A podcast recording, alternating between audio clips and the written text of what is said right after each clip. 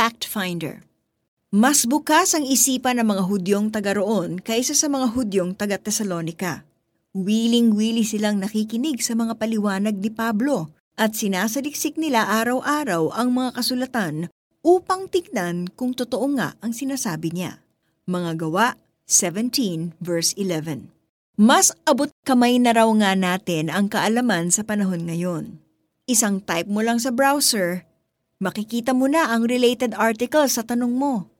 Maging sa newsfeed ng social media ay may infographic at news bits na nakahanda. Marami na ring websites, blogs at vlogs na tumatalakay sa halos lahat ng paksang gusto mong malaman. Malayo na nga ang narating ng ating henerasyon sa mga kaalaman at madali pa itong i-share sa iba. Ngunit nakakasiguro ba tayo na tama ang mga natututunan natin mula sa mga ito? Sinusuri ba natin ang mga bagay-bagay bago natin ito paniwalaan? O basta na lamang tinatanggap natin ito? Kaya naman natatangi ang mga Hudyo sa Berea. Wiling-wili man silang nakikinig kay Pablo, sinasaliksik din nila ang mga ito upang tingnan kung totoo ang sinasabi niya. Dahil dito, marami sa kanila ang naniwala sa gospel. Gayon din ang mga Griego, mga kababaihan at kalalakihang kilala sa lipunan. Ayon sa mga gawa, chapter 17 verses 11 to 12. Mahalaga sa Diyos ang ating karunungan maging sa lumang tipan ay pinaaalalang unahin ang pagtuklas nito at pilitin nating matamo kahit gaano kamahal. Ayon sa mga Kawikaan chapter 4 verses 7 to 8.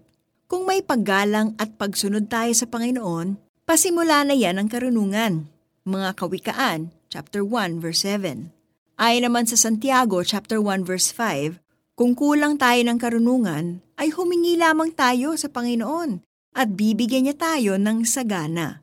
Ngunit higit sa lahat, matapos nating masaliksik ang katotohanan at makamit ang karunungang batay sa salita ng Diyos, ang nararapat na gawin ay paniwalaan at sundin ang sinasabi nito.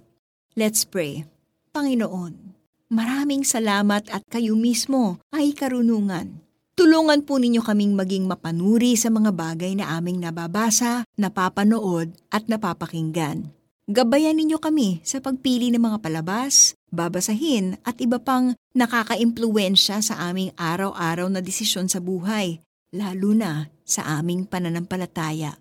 In Jesus' name, Amen. Para sa ating application, mag-set ng oras para aralin ang scripture. Maari ring sumali sa Bible studies o seminar tungkol sa pag-aaral ng Bible. Bago i-share ang infographic o quote sa social media account, Take time to verify kung credible ang source at tama ang nakasaad dito. Mas bukas ang isipan ng mga Hudyong taga roon kaysa sa mga Hudyong taga Tesalonika. Wiling-wili silang nakikinig sa mga paliwanag ni Pablo at sinasaliksik nila araw-araw ang mga kasulatan upang tignan kung totoo nga ang sinasabi niya. Mga gawa 17 verse 11.